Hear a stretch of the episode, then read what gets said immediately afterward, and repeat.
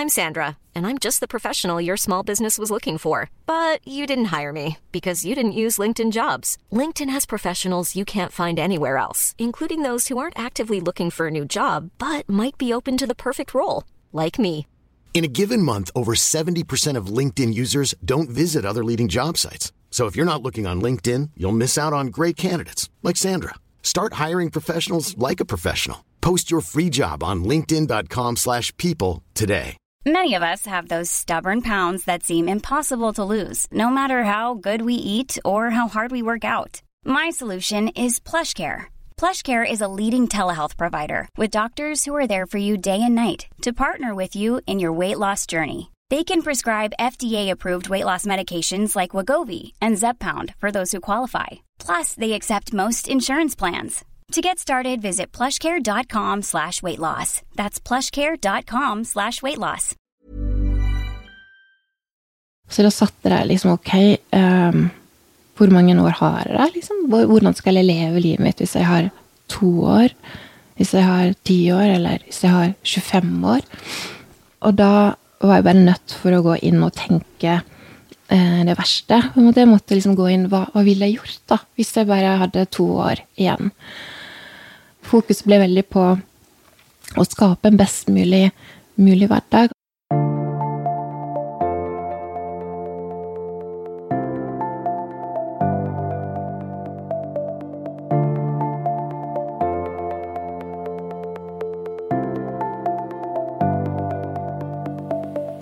Det er blitt oktober straks, og måneden for Rosa sløyfe-aksjonen, hvor det er litt ekstra fokus på brystkreft. Ukens gjest er Monica Lund Oster. Hun fikk brystkreft som nyskilt og med to små barn. Senere spredde kreften seg. Og hvordan forholder man seg da til livet og døden, og hvordan snakker hun om sykdommen med barna sine? Monica har gitt ut boken 'Når livet blir trist', som handler om nettopp det, og hun tror at åpenhet gjør det vonde litt mindre farlig.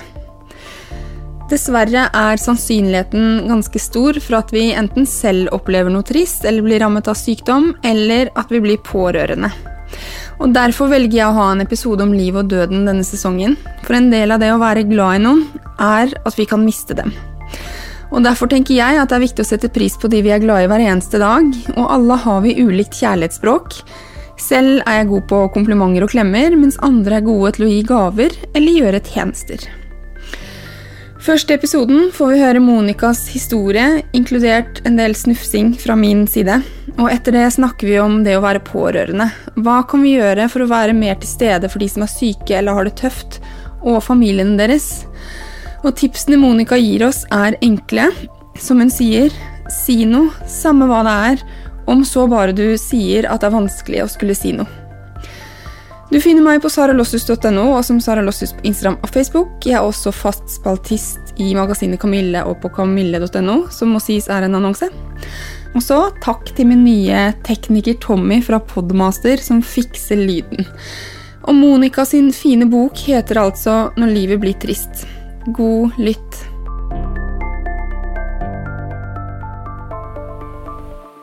Hallo, Monica. Velkommen til Ingefær. Tusen takk for at jeg fikk komme. Det er så hyggelig at du vil gjeste mitt bitte lille studio. Eller kanskje ikke så lite, men som passer lite. Det er veldig stas. Jeg har vært eh, fastlytter av, av Ingefær eh, lenge. Og eh, har lært så masse. Ah. Og anbefalt det til så mange. Så veldig, veldig stas for meg å få lov til å være her i dag. Det syns jeg er veldig hyggelig. Helt ærlig så har jeg både, jeg har både gleda meg, og så har jeg gruet meg litt til eh, samtalen i dag, fordi historien din er så sterk.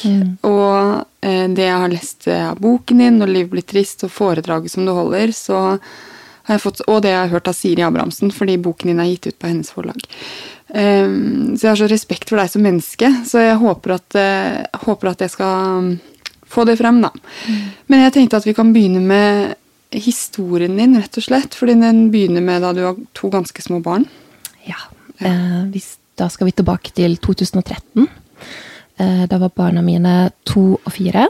Ella og Markus. Eh, jeg hadde nettopp blitt skilt. Eh, begynte å komme litt sånn klar for å komme videre i livet. Var på en bra plass. Eh, hadde en veldig bra arbeidsplass. Eh, var daglig leder av treningssenter. Personlig trener. Gruppetreningsinstruktør, hadde et fantastisk team og et utrolig positivt arbeidsmiljø med skjønne medlemmer. Jeg bare gleder meg virkelig til å gå på jobb eh, hver dag. Så hadde jeg også en, eh, en eh, et bryst som, begynte, som jeg følte hadde blitt litt større enn det andre. Som ble mer og mer tydelig etter hvert som jeg var ferdig med amming og begynte å gå litt ned. Jeg brukte litt tid på å gå ned i vekt igjen, så ble det tydeligere. Og så tenkte jeg dette har jeg lyst til å sjekke ut. Og når jeg først vil sjekke ut noe, så, så går jeg, så gikk jeg til Aleris og bestilte en time der, så fikk jeg det fort. Um, så mandag 4. februar 2013 så kom jeg inn døra på Aleris rett fra gruppetime, våt i håret. Hadde deltakerne mine hadde sagt 'Hvor får du all energien din fra?' Jeg følte meg kjempefrisk og gikk ut døra som eh, kreftpasient. Så det var et kjempesjokk. Eh, jeg hadde, liksom, hadde ikke sett den, eh, sett den, komme, fordi alle sa at det er også vanlig å ha litt. Så jeg hadde på en måte bare lyst til å sjekke det ut for sikkerhet, sikkerhets skyld. Da. Så da var det ganske rask prosess egentlig inn på, inn på sykehuset. Første skritt var, var operasjon. Eh, så starta jeg cellegift eh, i seks måneder. Eh, og så var det stråling. 25 eh, behandlinger med stråling hver dag i, i fem uker. Um, så det var Det var tøft, men jeg hadde en fantastisk mamma som eh, bor i Ørsta, men som bare uten at jeg trengte å spørre, bare sa jeg kommer ned. Og så eh, flytta hun inn eh, hos meg under eh, cellegiftbehandlingen og, og, var der til stede under. Og det var veldig, veldig godt, fordi den første behandlingen var veldig tøff. Det er jo stor forskjell på hvilken cellegift man får. Den første var veldig tøff og slo meg helt ut, så jeg hadde, hadde en uke der jeg, der jeg egentlig ikke fungerte så veldig bra. Og så hadde jeg to uker, det var tre uker syklus, to uker der jeg kunne fungere veldig bra. Eh, og eh, jeg følte at hun kanskje klarte å, å snu eh, en tøff tid til å bli en fin tid med barnebarna for henne. Da. De, selv om det sikkert var en stor omveltning fordi at jeg plutselig var litt til stede, så hadde de masse tid med mormor plutselig. Og det, så jeg følte at vi kom oss veldig greit gjennom den tiden. Så hadde jeg også et, en stor fordel med at jeg var i god form når jeg ble syk. og jeg visste Jeg hadde vært på et foredrag med Aktiv mot kreft. Vi samarbeida med de på treningssenteret. Eh, så jeg visste liksom viktigheten, betydningen av å holde seg i form gjennom, eh, gjennom trening. Og det er jeg veldig glad for, fordi jeg gikk inn i dette med en ambisjon om å være så aktiv som mulig. Prøve å holde formen. Men jeg tenkte at behandlingen kom til å, å, eh, å svekke meg. Men det eneste jeg kan gjøre for å holde meg noenlunde oppe, er, er, trening. Det er den som kan, kan motgjøre trening og et relativt greit kosthold. Uh, så jeg gikk inn i det med, med gode intensjoner. Jeg starta, jeg starta Ukene før operasjonen så løpte så mye jeg kunne for å bare prøve å løpe, løpe meg opp og bare ah, nøyt og liksom kunne For jeg var jo frisk, jeg følte meg kjempefrisk. Jeg hadde ikke noe vondt eller noe sånt, så da liksom trente jeg masse. Um, og så blir det jo en litt sånn passiv periode etter operasjonen, for da skal du hvile, og sånn, så merker man jo at bare da så begynner formen å, å dale litt. Og så, um, og så klarte på Altså de første den første cellegiftkuren der jeg var helt, så måtte jeg bare akseptere at ok, denne her første uka her, så er det ikke vits i å prøve å gjøre det. Da får man bare komme seg igjennom disse dagene. Um, og så var det akkurat som at man bare knipsa, og så var man nesten som seg sjøl igjen etter ca. Ja, fire, fem, seks dager. Uh, og da kunne jeg prøve å være litt mer i aktivitet igjen.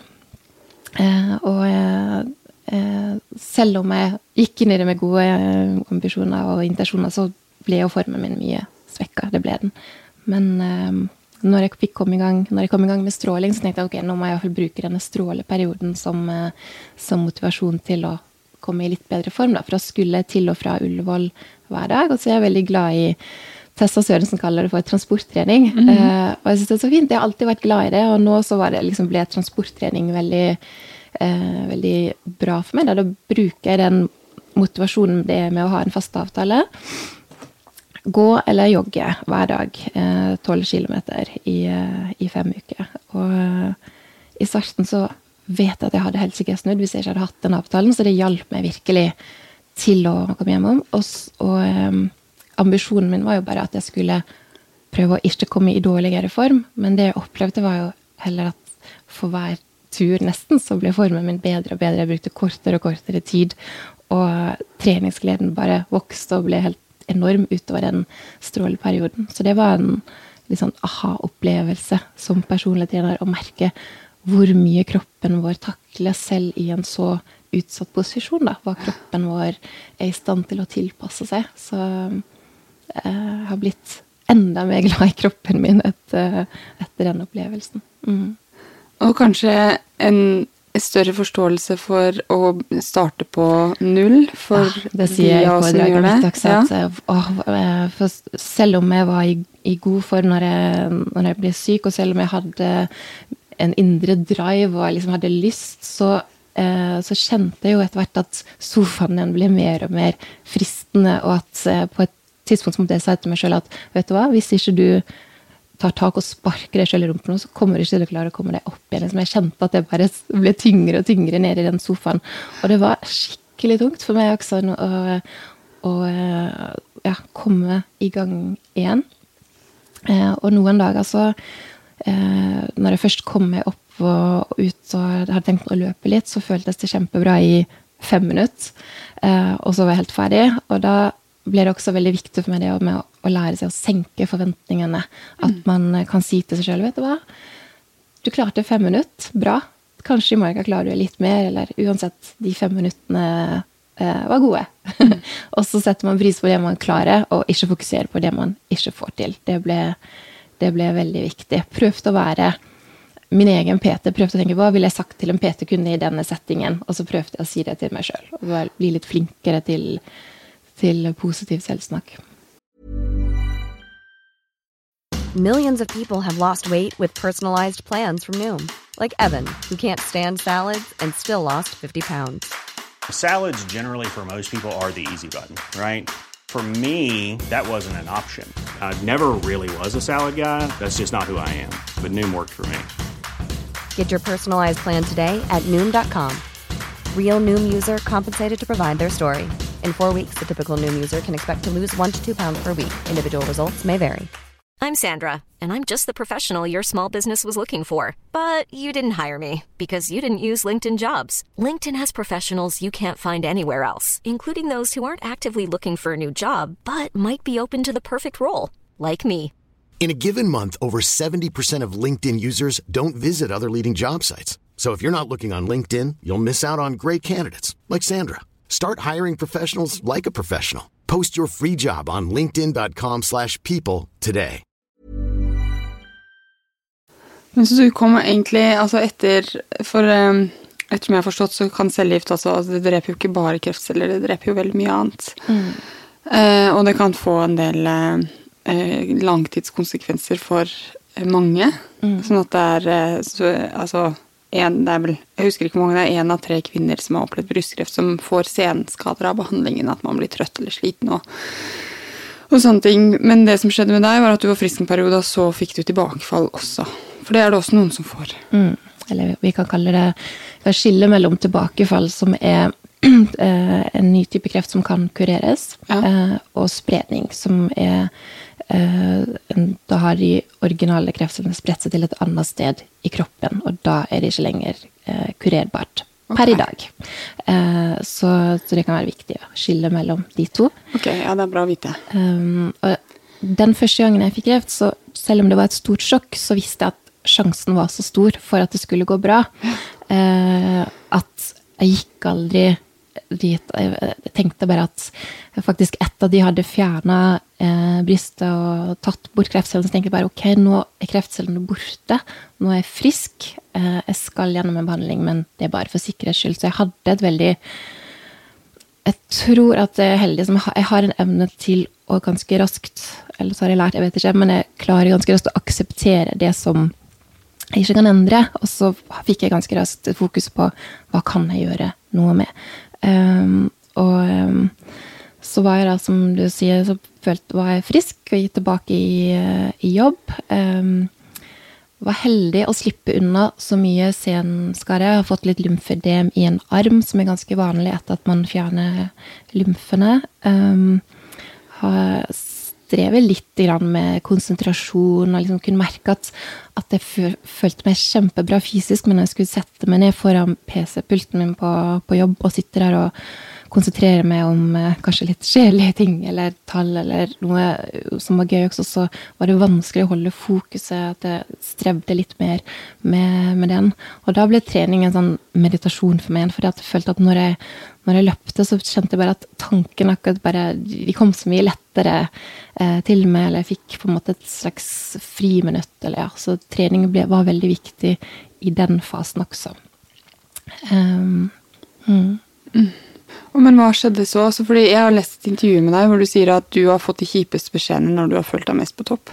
Mm, det er sant, det. Eh, så eh, Jeg var jo eh, Jeg hadde jo jeg var jo allerede klar for å komme videre i livet når jeg ble syk, og jeg følte meg aldri så veldig syk som det kanskje kan høres ut, så jeg var jo overklar for å komme i gang med å date, og liksom, jeg hadde så lyst til å komme videre i, i livet mitt. Men akkurat det var litt skummelt også, fordi selv om jeg på mange måter følte at denne prosessen hadde vært gjennom, hadde, hadde gjort meg både sterkere og klokere, og ja, at jeg, jeg hadde lært mye, så følte jeg også at det var så mye overfladisk i samfunnet. Liksom, hvis man gikk på en eh, Hvis man var på Tinder eller på Sukker eller på en date, så følte jeg at det var bare svups videre til, eh, til, neste hvis det var en liten ting som var feil. Og der var jeg med en halvferdig pupp og masse arr og kort hår som jeg ikke helt uh, kjente meg helt uh, igjen i speilet i. Liksom, det var nesten vanskeligere, den prosessen, når man skulle embrace liksom, den her korte sveisen som vokste ut i en evighet, enn det var når man ja, var midt i det, på en måte. Når etterpå, når alt skulle være så vanlig, så var man ikke den samme vanlige, og man skulle på en måte igjen Det var egentlig en, en litt vanskelig prosess. Men i hvert fall så eh, fant jeg Christian til slutt, da. Eh, han eh, skilte seg veldig ut ved å være trygg på seg sjøl, gode verdier. Eh, elska å prate og elska å lytte, og blei absolutt ikke skremt av min historie.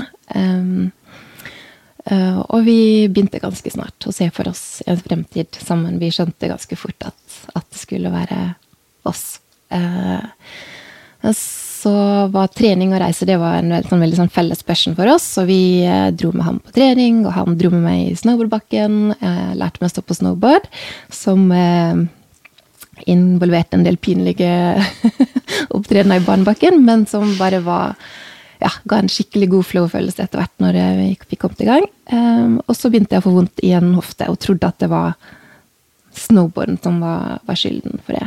I tillegg til kanskje litt mye trening. Så jeg tenkte ikke i de banene i det hele tatt. Jeg var helt sikker på at dette her er en idrettsmedisinsk eh, ting som bare enten må gå over, eller som eh, Men til slutt gikk jeg til NYMI.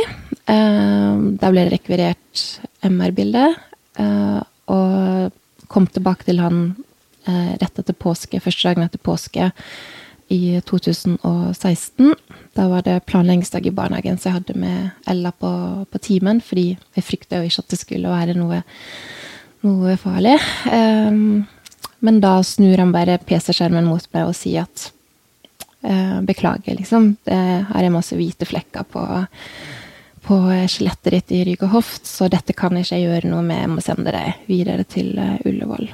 Uh, Hvordan er det å få den, for da var Ella kanskje fire år eller sånn? Mm, ja, Ella var eh, fire-fem år. Ja, så min det... yngste. Men hvordan er det å få se de flekkene uten å tenke på det med datteren sin i rommet? Mm. Uh, jeg tror Altså, det, det, jeg kommer aldri til å glemme den dagen, for å si det sånn. Uh, jeg hadde Ella som satt på fanget.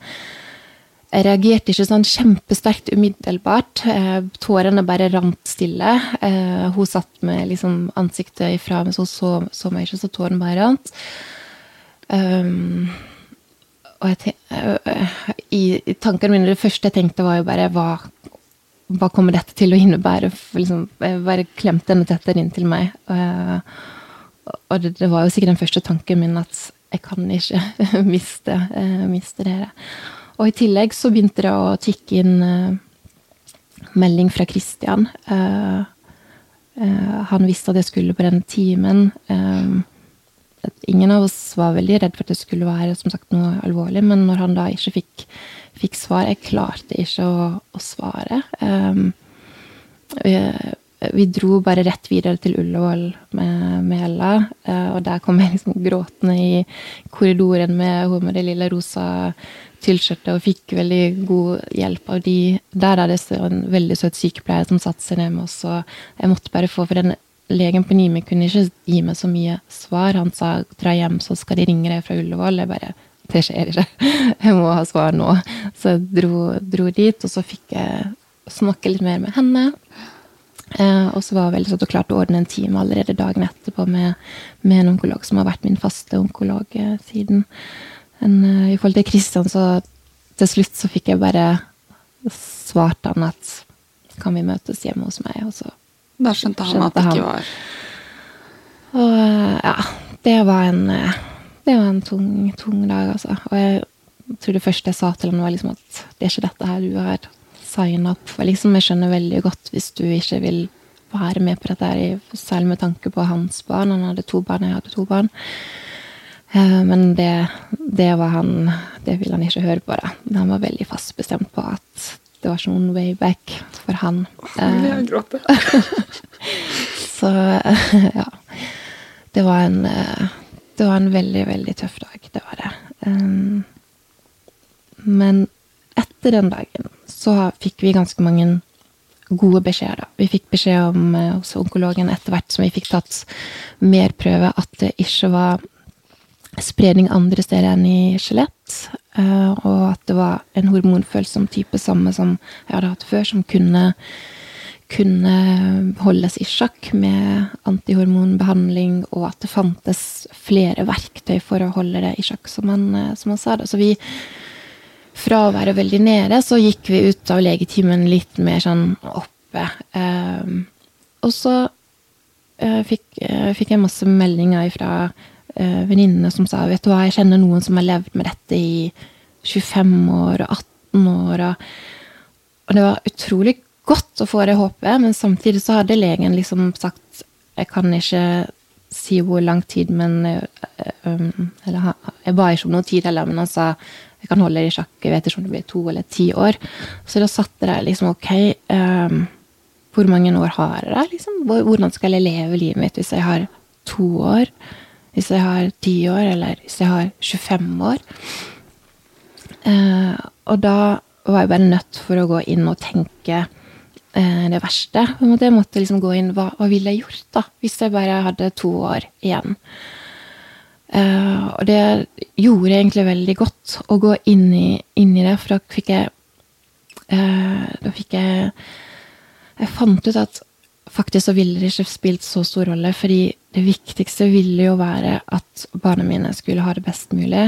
Uh, for at de skulle ha det best mulig, så trenger de jo å ha masse venner og, og gode mennesker rundt seg. Så det å ta de med ut av et miljø og reise verden rundt, liksom, det var ikke det som føltes riktig. Eh, det viktige var liksom bare å signe opp som eh, klassekontakt, arrangere ting eh, for, for klasse. Prøve å skape et godt, godt, miljø rundt de. Prøve å ha det hyggeligst mulig hjemme. Vi hadde, en, vi hadde en familie som vi skulle bygge. Vi var to vi skulle, Så var, ja, fokuset ble veldig på å skape en best mulig, mulig hverdag. Og jeg fant ut at den den forskjellen ville ikke være så stor om uansett hvor mange år det ble. Så var det det som var fokuset. Og da ble det litt lettere å, å gå videre. Jeg fikk litt ro i det.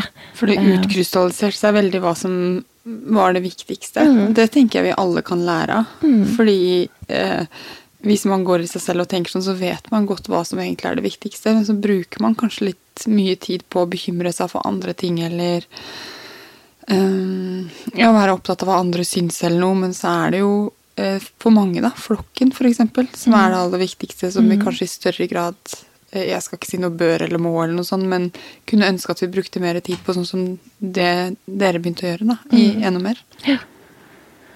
Mm. Så Ja, så det, det et, Etter at jeg fikk gått inn i den, så var det lettere å, å gå videre. Og Eh, I starten så uh, starta det ut såpass greit. Liksom jeg fungerte greit på de medisinene som jeg starta på. Um, jeg fikk, uh, jeg fikk uh, stråling mot det partiet som var, var vondt i hoften. Så i, i, starten så var jeg veldig redd for at ok, nå er det dette som er livet mitt. Jeg har en hoft som ikke fungerer ordentlig. Jeg kunne ikke gå uten å halte. så jeg trodde at heretter så kommer det bare til å gå nedover. Det var det som jeg trodde når jeg fikk den beskjeden. Eh, men legen min sa nei da, du bare vent, liksom, når du kommer i gang med behandlingen og får stråling, så kommer du til å bli bedre. og uh, du skal tilbake på snowboard, og du skal tilbake altså, så, så han fikk helt rett. Uh, det var en liten tøff periode med Strålingen denne gangen var på andre steder i kroppen som påvirka meg. Jeg ble, ble, mye mer sliten og fikk ikke være så aktiv som jeg hadde vært sist. Uh, vet ikke hva som spilte størst rolle, men i hvert fall så ble jeg mye mer sliten av strålingen denne gangen. Uh, så jeg hadde en periode der jeg ikke var i uh, hvert fall i full jobb. Jeg hadde noen perioder der jeg var litt uten jobb, men etter noen måneder så var jeg tilbake i 100 uh, jobb og kunne ha gruppetimene mine og kunne stå på snowboard. Og livet var veldig normalt igjen, da. Føltes veldig bra. Uh, og um, så var med Kristian en tur i Firenze, hvor han fridde.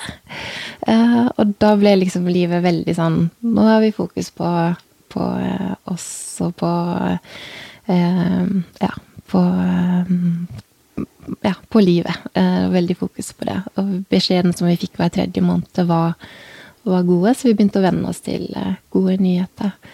Um, I tillegg så var det, tok vi med barna på å um, Vi lagde en stor plansje der barna kunne få skrive ting de hadde lyst til å gjøre som en familie, eller som alt de hadde lyst til å gjøre det året. Og så brukte vi den som, som utgangspunkt for for eh, ja, jeg, hadde solgt leiligheten min og flytta inn hos Christian og bestemt meg for å bruke litt av det, den eh, ekstra gevinsten vi fikk der, til å, å, å reise litt. Så vi dro til Disney World, og vi dro til eh, Legoland, som de ønska, og liksom eh, små og store reiser, da, små og store opplevelser som de, som de og vi ønska. Så vi hadde et, de to første siden legen hadde sagt to, fra to til ti, så tenkte jeg ok, jeg skal i hvert fall bruke de her to årene veldig godt. Og det, det gjorde vi virkelig. Og det gjør vi jo fortsatt, men reisekassa kan ikke være like stor hele tida, da. Det går ikke. Um, så uh, så, frem, uh, så vi gifta oss uh, i 2017. Har en helt fantastisk Helt, helt fantastisk dag. Um, og jeg dro på bryllupsreise til Hawaii. Um, og var også helt fantastisk. Og så, to uker etter bryllupsreisen, så satt jeg på kontoret til onkologen. Uh, tilfeldigvis den gangen Da hadde vi vent oss til de gode nyhetene, og Kristian hadde et veldig viktig møte, eller noe, så den gangen var han ikke med. Um, og så ser jeg legen komme inn døra og vente på at han skal Han brukte alltid å si 'dette ser kjempebra ut' med en gang han kom inn døra, sånt, for han visste hvor, uh, hvor nervepirrende det var. Så gjorde han ikke det denne gangen her. Eh, så da begynte jeg vel å skjønne allerede at ok, dette lover ikke så bra. Eh, og så bekrefta han jo det når han satte at jeg har dessverre ikke gode nyheter til det i dag. Jeg ser at nå har det utvikla seg i, eh, i skjelettet ditt.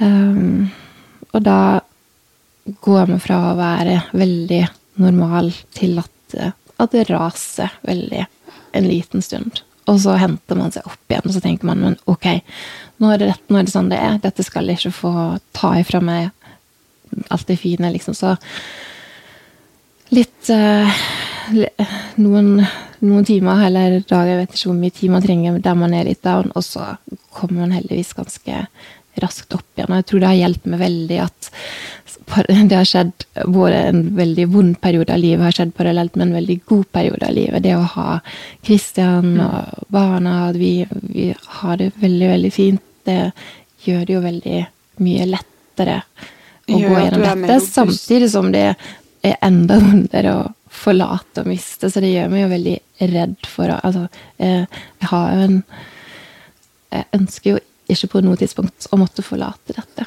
Mm. Men så den nyheten han da fortalte, betyr at nå går du på livsforlengende behandling? Eller hvordan er det? Det her er det noe har jeg ikke kan så mye om. Nei, det kan jeg kanskje forklart litt bedre. At når, når eh, jeg fikk spredning til skjelettet, så sa, forklarte legen at du vet sikkert allerede at, at jeg ikke kan gjøre frisk. Sånn at de har alt heter livsforlengende behandling når man har, eh, når man har spredning. Um, um, men eh, de starter med de mildeste medisinene, som da i mitt tilfelle var en type hormonmedisin, og så går de over til de tøffere. Og um, nå har jeg liksom vært gjennom noen dårlige beskjeder, prøvd gjennom noen medisiner, brukt opp hormonmedisinene mine, og så starta jeg for ca. et halvt år siden, så eh, når den siste hormonmedisinen ikke virka lenger, så anbefalte legen min meg å være med i et eh, studie som er på immunterapi og, og cellegift. Så jeg føler meg veldig heldig som har muligheten til å delta på det. Foreløpig så har det ikke vist noen eh, veldig effekt, men eh, de sier at det kan ta litt tid med immunterapi, så jeg velger å være veldig positiv. Jeg skal ta CT-bilde i dag, faktisk. Oi, Eh, så det er klart at de her kontrollene de har vært ganske hyppige nå. Det er bare ca. en måned siden sist gang jeg hadde, hadde bilde. Og i og med at jeg ikke helt eh, er sikker på om det virker, så vil de sjekke ganske ofte. Sånn at da blir jo En hører på en måte at livet vårt er ganske normalt. I, bortsett fra akkurat i denne kontrollperioden. Da, da blir det veldig da er det vanskeligere å legge det fra seg. Da presser det seg veldig på.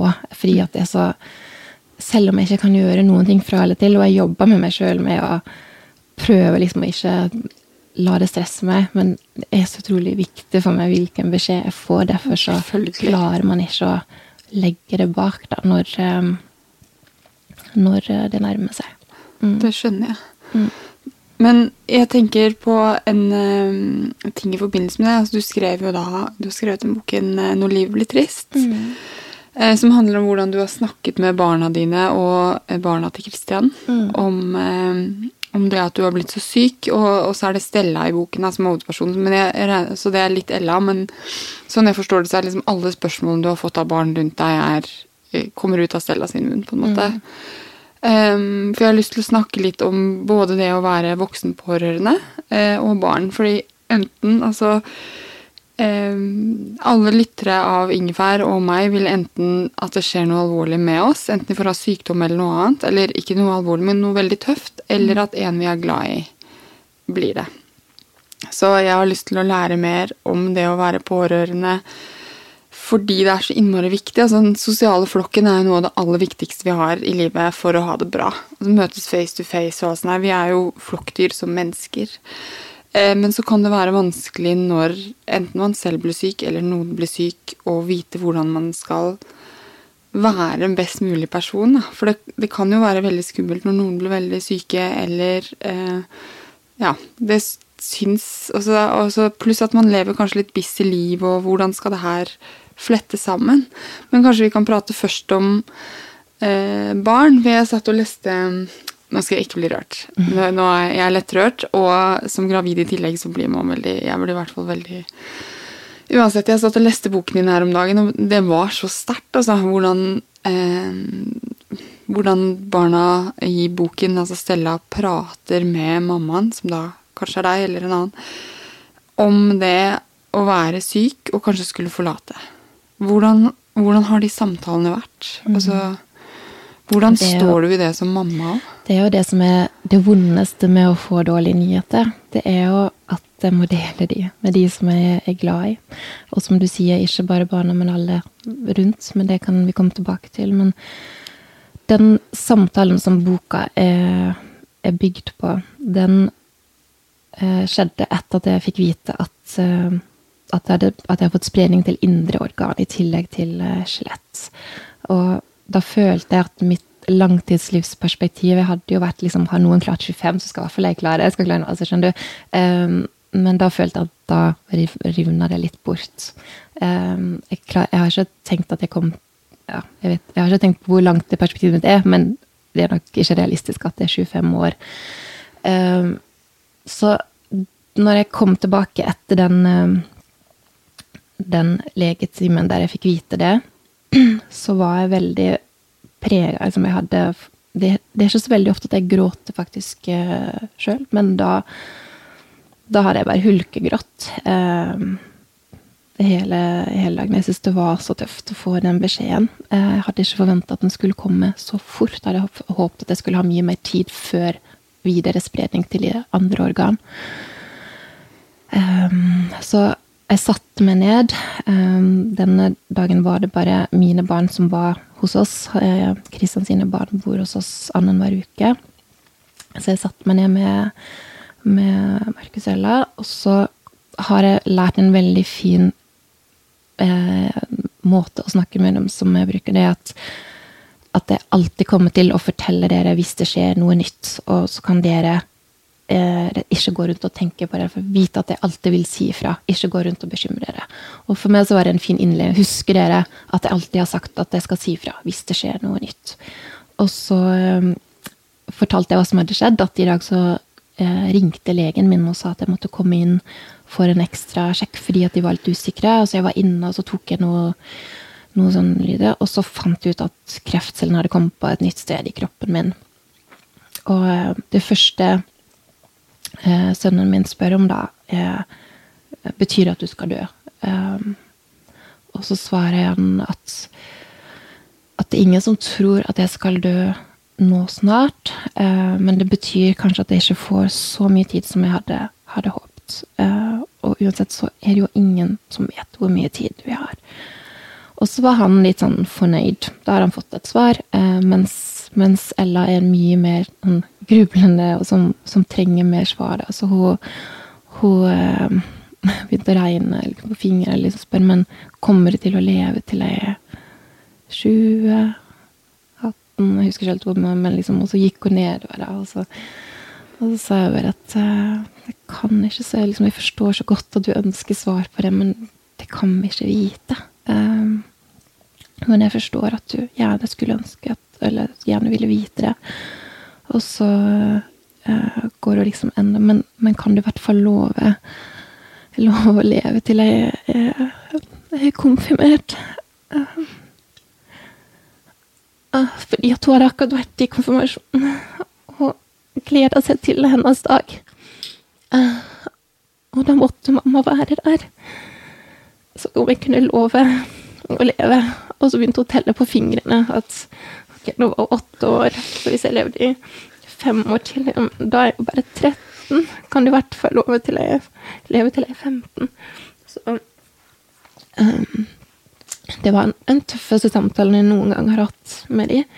Men det som jeg satt igjen med etterpå, var at den ble også veldig fin, fordi at de Jeg opplevde at de turte å stille spørsmål som I og med at jeg har, har vært åpen de, fordi det er kanskje annerledes når man har levd med kreft så lenge. Det har blitt en litt mer Det har nesten blitt naturlig for de å være i en krise. I hvert fall etter at jeg fikk spredning, å leve liksom, i, en, i en krise. sånn at da er det kanskje lettere å snakke mer åpent om det også, når det har vært en naturlig, naturlig del. Men jeg tror at gjennom å være åpen, så sier man også til barna at det er greit å stille spørsmål. Du kan komme med det du lurer på når som helst. Og det opplevde jeg at mine barn turte å gjøre uh, den dagen her. Uh, så jeg på en måte skrev litt ned, eller noterte litt ned for meg sjøl etterpå hva de hadde spurt, for å, ikke, for å ikke glemme det, bare for å ha litt for meg sjøl. Og så skjedde det at fire dager etterpå så døde farmoren til, eh, til barna. Uh, og i alt det triste uh, rundt det, uh, så hadde de også så mange fine spørsmål, og jeg kjente at nå fikk jeg sagt veldig mye om døden som var godt for meg å si, da. Um, og da ble denne boka til. Um, da ble Når livet ble trist uh, til. Og jeg savna en bok sjøl, fordi at vi brukte masse en bok som het Skjemo-Kasper når jeg fikk kreft første gangen. Og det, jeg husker at det var så fint å ha en bok og bare sitte og bla i og snakke rundt. Og, og jeg savna en bok som, som um, var ærlig og ekte. Uh, og som også hadde, hadde bilder som man ikke blir skremt av å se på. Liksom, en bok som kan være god å, å, ha også. Så jeg er veldig glad for at uh, den boka har, har fått de nydelige illustrasjonene av, eh, av Vibeke som bare oser kjærlighet. Og jeg føler også at, at jeg i boka har klart å fått frem at selv om det er trist og, et alvorlig tema, så er det også veldig mye kjærlighet både til livet og til hverandre. Eh, og, og, litt sånn gjemte teknikker til, som jeg har samla opp underveis, som er råd som jeg har fått av hvordan man kan snakke om, med barn om ting. Liksom, og hvor viktig det er å være ærlig og, og uten å skremme. Prøve å tilpasse til alder, men at man uh, At fordi Ja, at man uh, Jeg tror uh, man, man, kan jo få veldig lyst til å skjerme, for det gjør jo så vondt. men jeg, jeg tror at at man ved å skjerme bare skaper mer usikkerhet. At, de, at de, deres fantasi eh, kan være enda verre enn det som er sannheten. Så mm. ved at de vet, så, så, kan de kanskje få litt mer ro rundt det.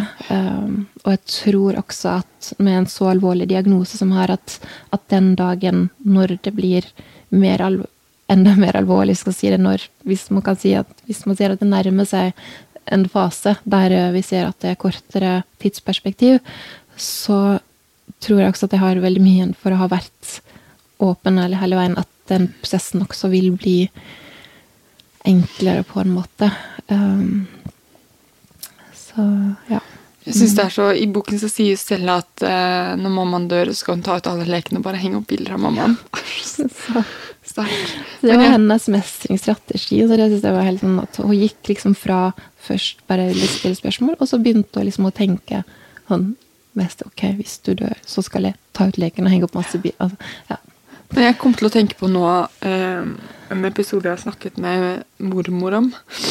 Eh, for hennes eh, far, altså min oldefar, døde under krigen eh, av eh, kreft eller hjerte, jeg husker ikke helt. Men eh, på den tiden så var det ikke så vanlig å verken involvere barn og i hvert fall ikke ha det med i begravelsen. Og hun var kjempetett knyttet til pappaen sin, døde når mormor var ti.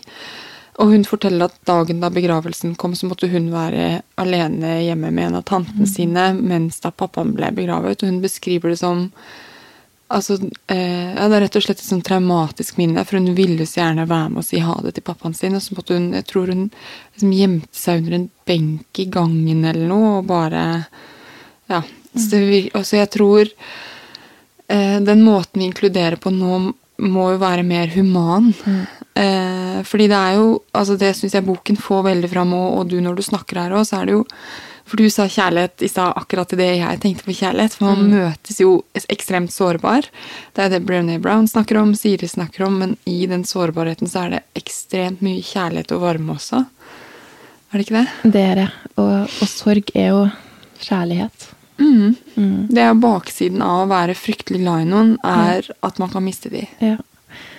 Og, og det å ha Det å kunne Det jeg fikk sagt til Ella om døden, da, var jo at bare være ærlig liksom, hun spurte hva skjer når man, uh, man lurer på det arbeidet. Så jeg vet faktisk ikke hva som skjer, men, men uh, hva Det jeg sa liksom Det jeg tror Jeg tenker at man at man uansett vil, uh, vil føle kjærligheten som du føler. At, at den som du vil, vil, kunne kjenne den kjærligheten, og at at man Ja skal jeg si. Bare det Jeg visste den litt. Nei, men at man kan føle Jeg tenker på at uh, At man lever i hvert fall videre i hjertene sine. For det, det, tenker jeg på farfar, for eksempel, som jeg var glad i. Både farfar og min farmor. Eh, og når jeg tenker på de, så blir jeg varm i kroppen min. Fordi jeg var så glad i de. Mm. Og sånn lever de videre for meg. Nå er ikke jeg veldig religiøs eller spirituell, så det er sikkert mange ulike opplevelser, mm. men for meg er det eh, Særlig når jeg tenker på Lise, da, som jeg har kalt min farmor, så er det en sånn god kjærlighet inni meg som mm. fremdeles lever, selv om det er mange år siden hun har dødd. da. Mm. Ja. Det er sant, det. At man eh, Ja, at eh, Og det med at eh, hos Budaksen kommer til å være trist for alltid. Og liksom det å vite at at den, den går over. At, eller at den ikke går Den vil ikke gå over, men den vil bli Det vil gjøre mindre vondt. Og etter hvert som tiden går, så kanskje man mer klarer å, å hente frem glede i, i, som du sier, de, liksom, den kjærligheten man hadde, og, og ja, at man mm. Og så tror jeg det er veldig viktig for de som mister, at man, at man uh, hjelper til å holde, holde liksom det min liksom For barn da, som har mista noen, at de litt At de får lov til å snakke om den som er, som er borte. At det ikke skal være et, tabu. Liksom, at, det, at, det, er greit. da. Og jeg ser jo med mine barn også sånn de, de her drypp de, de, er jo ikke sånn som setter seg ned og 'nå skal vi snakke om noe trist'. Det kommer jo bare et sånt drypp når du nesten minst eh, venter det. Men hvor viktig det da er å bare ta, ta, ta, det inn, og så bare anerkjenne og bare forstå og huske på at vi, vi trenger ikke å fikse liksom, Når de har triste tanker, sånn, så, så, har de lov, og det er greit å ha, å ha triste tanker. Det er ikke sånn at vi må fikse de triste tankene, Men at man, bare, at, man bare, at man bare forstår og sier at det, det, er fint. Og der har boka til eh, Siri, den følelsesuniverset-boka, vært superforella til å bare liksom anerkjenne at alle følelser er faktisk viktige, for de forteller oss noe om hva som er viktig for oss, og at, at det er ikke feil å føle noe. Altså at man, man har lov til å føle at det er greit. Du har lov til å være sint, du har lov til å Ja. Mm -hmm. Jeg har lyst til å snakke litt om voksne som pårørende òg, men det, litt sånn overgang til det er jo læreren i boka til Stella sier sånn at hun vet at Stella tenker på en del ting, og gir en anerkjent for det. Så, for, så sånn eh, ansatte i barnehager og på trenings eh, i eh, idrettslag og lærere blir jo på en måte pårørende, de òg, som mm. kanskje har barn som er i krise eller ukonsentrerte. eller sånn. Jeg syns bare hun var så flott i boken. Mm det er veldig viktig at, eh, at, de vet. Og der har jo Ella vært veldig heldig over at den samme læreren, og skal ha den samme læreren nå på fjerde år. Så det har vært veldig trygt og fint for henne. Og Ella har sjøl valgt å være veldig åpen om det. Jeg eh, tror hun fortalte det på første skoledag omtrent, at mamma har eh, mamma har kreft i sånn Noen som har lyst til å snakke noe. Ja. Så hun, hun, har vært åpen om det, og de har Etter boka kom ut, så har de tatt med den, hatt med den på skolen og, og fått, fått, vist frem den. Ja. Så jeg, jeg, tror det er veldig viktig at, at man, man, vet, fordi barn reagerer jo på, på veldig mange forskjellige måter på, mm. på skolen. Det er bare viktig at man, at man kan være litt ja, Ha litt forståelse for, at, for, for det de går, går igjennom. Uh, uh, og som du sier, at man også inkluderer eh, trenere, og liksom at de, at de vet, da. Mm. Mm. Men vi som voksne, da, som eh, eh opplever at eh, enten eh, ja, Kanskje ikke ta en selv først, da, men ja. Jeg har jo en veldig god venninne som er syk, som jeg er veldig glad i. og alt sånt. Hvordan Hva er dine beste råd for å være en best mulig pårørende? For det kan være vanskelig.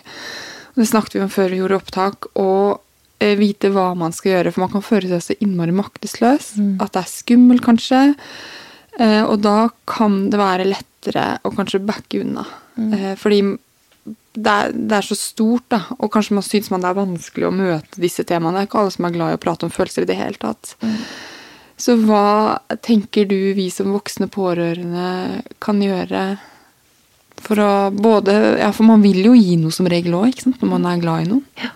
Og det er jo ofte fint å få hjelp, men jeg tror veldig mange har en veldig høy terskel for å be om hjelp. Mm. Eh, selv om mange sikkert hadde syntes det bare var fint å få lov til å hjelpe, eh, så, så, tror jeg mange gruer seg fordi man vet at alle har jo sine ting, og man har ikke lyst til å være en eh, man har ikke lyst til å være en byrde for noen. Sånt. Så hvis jeg skal gi et et råd. Altså det, det, som jeg har opplevd Jeg syns jeg har, er veldig heldig som har utrolig mange fine mennesker i livet mitt som, eh, som viser gjennom en melding Bare sånn tenker på det kanskje når det nærmer seg kontroll, at de, at de er med deg i tankene, eller at de eh, Å få en blomst innimellom altså, de, de, små tingene det er Bare å vite at de er der også, at de sier at vet du hva Eh, jeg har en hektisk uke, men er det noe som helst som sier fra, så du vet, at, du vet at det er der hvis du,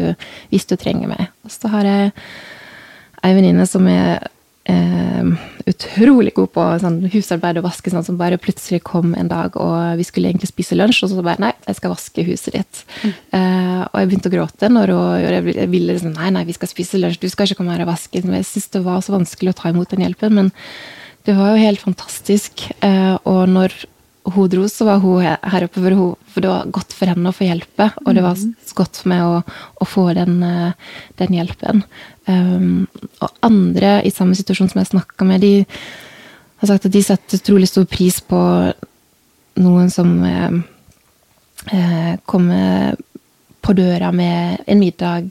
Eh, noen som spør om å ta med barna på kino. Eh, noen som hjelper, spør Eh, vil ditt barn titte på med oss til den bursdagen eller den kino hvis det er bursdag? At man er litt bevisst på at kanskje skal vi være litt på tilbudssiden til, til denne familien her, eller at man All den her uoppfordra hjelpen, den er så, det er det så mye lettere å si tusen takk enn enn når man sier du, eh, si fra hvis jeg kan hjelpe deg med noe. fordi den terskelen tror jeg er utrolig høy eh, for de fleste, da, å faktisk be om, be om noe mm. hjelp.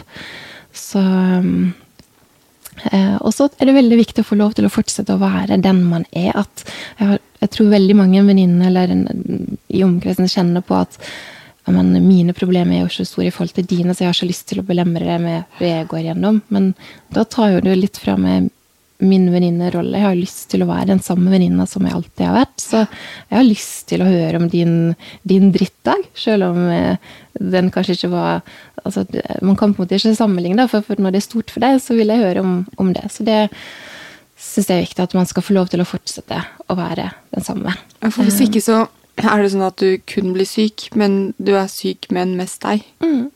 Og den du alltid har vært, har jo likt å høre på venninners problemer og Eh, ja, man vil fortsatt føle seg få lov til å føle seg mest mulig som den, den man er, og være, være enn man er. Og så er det kanskje det som kan være utfordringen for mange, det med planlegging. At en utfordring i dag er at vi har så fulle agendaer, fulle timeplaner, og når man er syk, så er det ikke alltid like lett å vite om man klarer å være med på noe mange uker frem i tid, eller sånn at og ikke så gøy å være den som skal avlyse hele tiden. og sånn. Så det, det, å kunne være Eller bare si at vet du hva, i dag denne helga har jeg satt av tid til det, så hvis du har mulighet, så vil jeg, vil jeg gjerne treffe deg hvis du kan. Eller at man, at man også er på tilbudssiden til, til å ja, ta initiativ, finne på ting, invitere meg ut. Eller, ja.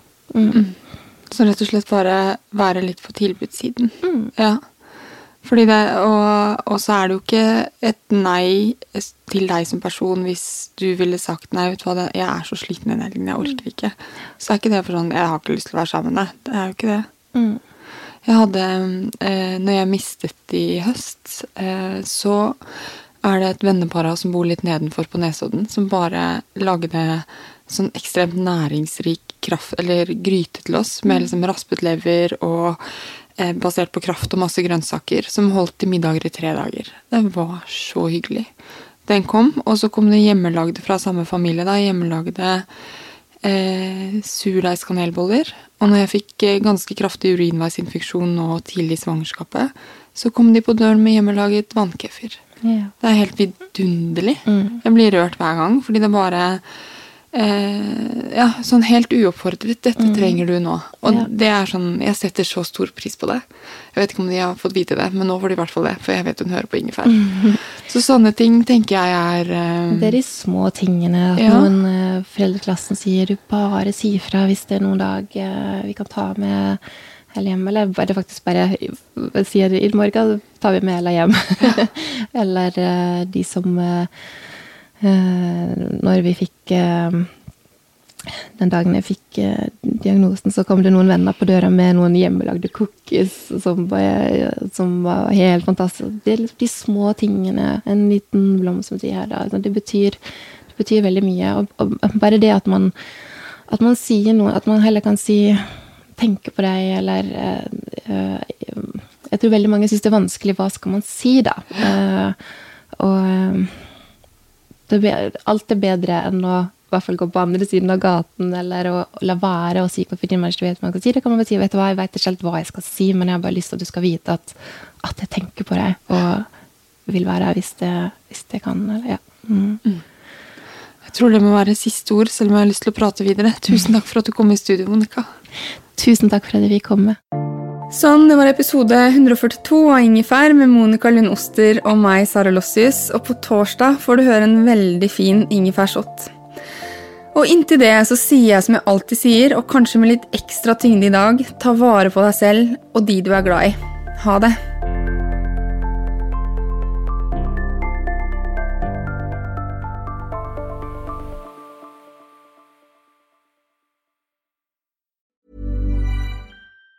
Even on a budget, quality is non-negotiable. That's why Quince is the place to score high-end essentials at 50 to 80% less than similar brands. Get your hands on buttery soft cashmere sweaters from just 60 bucks, Italian leather jackets, and so much more. And the best part about Quince, they exclusively partner with factories committed to safe, ethical, and responsible manufacturing. Elevate your style without the elevated price tag with Quince. Go to quince.com slash upgrade for free shipping and 365-day returns.